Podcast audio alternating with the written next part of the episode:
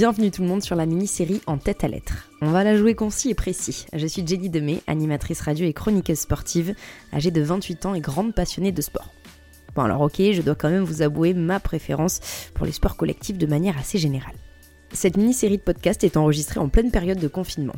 Je la démarre très exactement au bout de mon septième jour, après m'être rendu compte à quel point le sport me manquait. Pour vous dire vrai une nouvelle fois, je m'en étais doutée un petit peu avant, étant donné que le sport occupe une grande partie de mon quotidien. Car oui, face à cette pandémie, le monde sportif s'est mis sur pause, gardant avec lui nos émotions, nos chants, nos cris, nos espoirs, nos coups de gueule, parfois même nos larmes, bref, toutes les émotions que seul le sport est capable de nous apporter. Au cours de ces podcasts, j'imagine les tête-à-tête de mes rêves avec des hommes et des femmes tous reliés par le même trait d'union, celui du sport. Ils sont parfois les plus connus de leur discipline, les plus titrés, parfois beaucoup plus dans l'ombre, parfois retraités, mais ils ont surtout marqué à jamais ma vie de fan de sport. Voilà donc ce que j'avais envie de leur dire dans ce En tête à lettres. Bienvenue à tous dans le premier épisode. Oh, what a move by Parker. Look at that spin. It's Parker. Tony in the paint. Get in there. It rolls and goes. Je pouvais pas imaginer une carrière comme ça, c'est-à-dire que c'est mieux que mes rêves.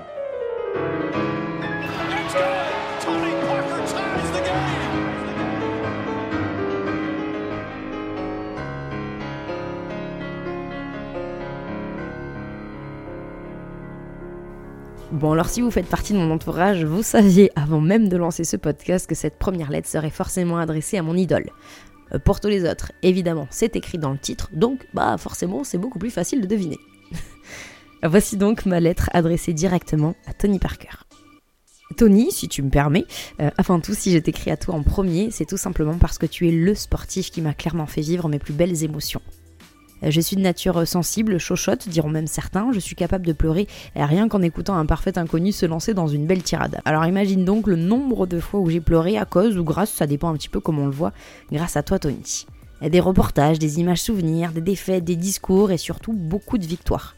Tu es tout simplement le plus grand basketteur français de tous les temps. Alors non, je ne te le reprécise pas à toi, mais plutôt à ceux qui nous écoutent, puisque, euh, notamment, durant mon adolescence, certains de mon entourage adoraient me taquiner à ce sujet. Mais de toute façon, le palmarès parle pour toi. Quatre fois champion de N B A avec les San Antonio Spurs, un titre de M V P, Most Valuable Player, meilleur joueur des finales en deux mille sept, après avoir été à dix-neuf ans le plus jeune meneur de jeu titulaire de l'histoire de la N B A, mais aussi champion d'Europe avec les Bleus en deux mille treize. Tu l'auras compris, je ne suis pas là pour te redétailler ton parcours.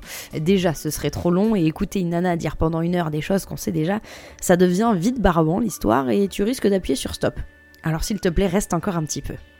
Je t'ai découvert à l'occasion de ta deuxième saison au Paris Racing. J'avais quoi, neuf dix ans, je faisais moi du basket de mon côté depuis quatre ans environ et j'étais abonnée à un magazine de basket que j'avais eu, je crois, en achetant ma licence dans le club. C'est là, dans un article, que je t'ai découvert. Et l'année suivante, énormissime. With the twenty-eighth pick in the two thousand one draft, the San Antonio Spurs select Tony Parker. Tu faisais déjà tes tout débuts en N B A. À mon âge, quand on débute en sport, on cherche tous un petit peu un mentor. Au club, par exemple, où j'étais, les autres avaient souvent des maillots de Jordan, Kobe, Shaq, et cetera. Moi, je savais déjà que plus tard, le seul maillot que j'aurais, ce serait le tien. D'ailleurs, je suis quasi sûre que je n'ai jamais eu d'autres maillots, survêtes ou autres casquettes. C'était tout San Antonio, tout Tipeee neuf. Euh, bon, je dois aussi avouer quand même que du haut de mes dix ans à l'époque, je devais sûrement te trouver très très mignon. Je te rassure, tu l'es toujours, hein. Bon, pour le côté mentor, on repassera, j'ai jamais été très très douée, à part peut-être un, un joli shoot, sans vouloir me vanter non plus, hein. Mais j'ai vite su que je ne serais pas basketteuse professionnelle, hein. Comme on dit chez moi, j'étais plutôt une petite feignasse, et puis surtout, euh, j'aimais bien retrouver les copines au basket, et point barre. Les années ont passé, j'avais pas forcément internet, pas du tout de téléphone à cette époque-là, il y avait pas les réseaux sociaux, et vouloir suivre de la N B A en France, c'était plutôt compliqué. Eh bien alors tout simplement, je guettais le moindre reportage ou annonce de score, par exemple. Les années passent, les posters s'entassent, les livres spéciaux Tony Parker aussi. Surtout, je dois le reconnaître, après deux mille trois et ton premier titre de champion N B A. Franchement, je ne serais pas du tout honnête si je te disais que je m'en souviens. Alors effectivement, avec les livres, les vidéos d'aujourd'hui, mais sinon je n'avais rien vu en direct. Rien du tout. Vaut mieux que je sois franche dès le début. Après ce titre, par contre, surtout, l'accès à l'actualité N B A a été bien plus simple grâce à toi dans les médias français. À partir de septembre deux mille quatre, j'ai treize ans à l'époque et j'ai surtout trouvé mon rituel du lundi soir pour m'endormir. Le top. R M C lance le Tipeee Show avec notamment Pierre Dorian et Jacques Monclar. Quel kiff tous les lundis de vingt et une heures à vingt-deux heures, le radio réveil allumé pile à l'heure. Euh, je pense même que ça devait être le seul soir de la semaine où je ne bataillais pas avec mes parents pour essayer de me coucher un petit peu plus tard que l'heure prévue. Mon tout premier et plus gros souvenir marquant, c'est ton deuxième titre. vingt et un juin deux mille cinq, date du Game six. Deux jours avant, vous remportez le Game cinq et je suis sûre de me réveiller le lendemain matin et d'entendre partout « Tony Parker remporte déjà son deuxième titre N B A ». Eh bien cette nuit-là, figure-toi que mon père, me sachant évidemment grande fan, est venu me réveiller en pleine nuit pour me laisser voir le match sans réveiller évidemment le reste de la maison. Devant Canal, je hurle et souffre, en silence évidemment. Énorme déception, les Pistons l'emportent. Game sept en vue. Ouh, énorme. Je me couche, en attendant précieusement que mon père vienne me réveiller. Je lutte pour ne pas m'endormir, mais qu'est-ce qu'il fait ? Jamais il n'arrive. Tant pis. Je prends le risque de prendre un bon gros coup de pression le lendemain des parents. Je me lève, j'allume Canal, son à peine monté histoire de bien savourer les commentaires. Et j'assiste seule, en pleine nuit, euphorique mais toujours en silence, à quatorze ans, à ton deuxième titre de champion N B A. Uh, that was, yeah, a great year. And to win Game seven at home was a... was a great experience. It was unbelievable. This game is over. The San Antonio Spurs have won their third N B A World Championship. Alors évidemment, tu continues ton chemin, je continue tranquillement ma passion et surtout mon admiration continue de grandir. J'ai décidé que je serais journaliste sportif plus tard, alors je quitte ma Gironde natale et je pars direction Paris pour mes études. Pourquoi je te raconte ça ? Eh bien car j'en viens à mon deuxième plus gros souvenir. septembre deux mille onze, j'habite donc Paris depuis quoi même pas un petit mois et je suis derrière ma télé pour regarder les championnats d'Europe. Une médaille d'argent qui a dû te faire très mal quand on sait à quel point tu rêves de l'or, surtout avec les bleus. Moi de mon côté, j'entends surtout l'info que l'équipe de France est attendue sur les Champs-Élysées après sa belle médaille d'argent avec une séance de dédicace. Attends quoi ?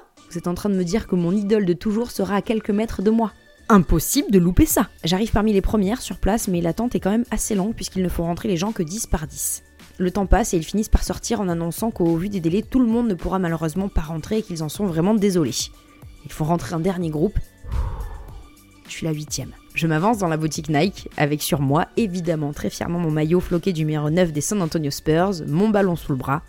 On descend l'escalator, vous êtes assis en L, tout en bas. Tu es le dernier, à droite. L'image est encore très précise dans ma tête. L'escalator commence sa marche et dans ma tête je me dis « Ok, ça n'a jamais été aussi long de descendre un escalator, c'est pas possible !» J'ai le palpitant à dix mille.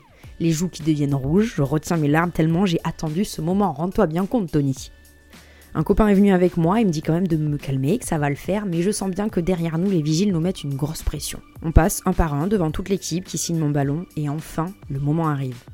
J'ai envie de te dire dix mille choses à la seconde, de te dire à quel point je te suis depuis le début, à quel point tu me fais rêver, à quel point je suis admiratif face à ta détermination et cette culture de la gagne. Mon pote me fait signe de quand même vite revenir à la réalité, parce que le temps est compté. Tu signes mon maillot, mon ballon, ça dure quoi ? vingt secondes. Quand le vigile me met la main sur l'épaule et me dit « Terminé, plus de photos ». Comment ça, plus de photos ? Je pense qu'à ce moment-là, tout le monde a vu ma déception et surtout la rage monter en moi. Non mais clairement, je ne pouvais pas repartir sans avoir immortalisé un des plus beaux jours de ma vie.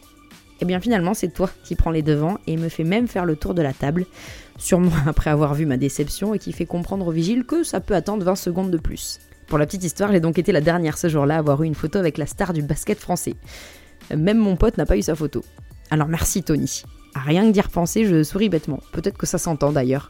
Toujours en restant focalisé sur l'équipe de France, qui tu l'as répété comptait tout autant que ta famille des Spurs, après notamment de nombreux étés, sacrifiés à travailler, on y est. Deux ans plus tard, vous nous offrez avec toute votre génération ce titre qu'on attendait tant. Tony Parker, oh, magnifique, avec Flo Pétrus, le shot à trois points de Tony Parker. Et la France est en finale. Parker attend un écran, il part de l'autre côté de l'écran, il est passé. La France est championne d'Europe. Et tout ça après quoi ? Après avoir disputé l'un des matchs les plus dingues de l'histoire du basket français. Les caméras d'Intérieur Sport étaient là pour immortaliser un discours d'anthologie que tu as prononcé à la mi-temps. Des mots forts et durs qu'on ne découvrira que plus tard, expliquant totalement ce revirement de situation alors que vous étiez mené trente-quatre à vingt à la mi-temps. La veille les gars, franchement on joue comme si on avait peur. Ah, bah, bah. Seul, moi, je parle, moi, je parle, moi je parle pas de l'attaque, hein. Moi c'est la défense. On dit des trucs qu'il faut faire, on sort pas sur les pick and roll, on les laisse chuter à trois points. On va pas au rebond. Ils nous agressent, on peut même pas mettre la balle en jeu. Faut qu'on joue plus physique que ça. La Slovénie, on a joué physique.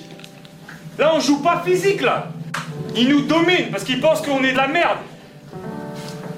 Et ça se voit dans leur visage. Ils nous prennent pour de la merde. Donc ouais, qu'est-ce qu'on, je m'en fous ce qui arrive en deuxième mi-temps, même si on perd, au moins on joue avec notre fierté, et on joue dur.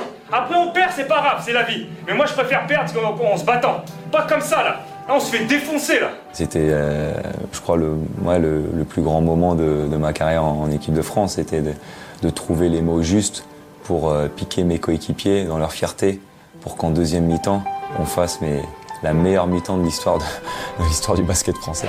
Hey, bref, plus rien à perdre maintenant, plus rien à perdre, on joue. Le goal, France. Une deuxième mi-temps donc de folie, une prolongation et une finale toute ouverte à vous face à la Lituanie. Mission accomplie, enfin l'or pour toi Tony et toute ta génération.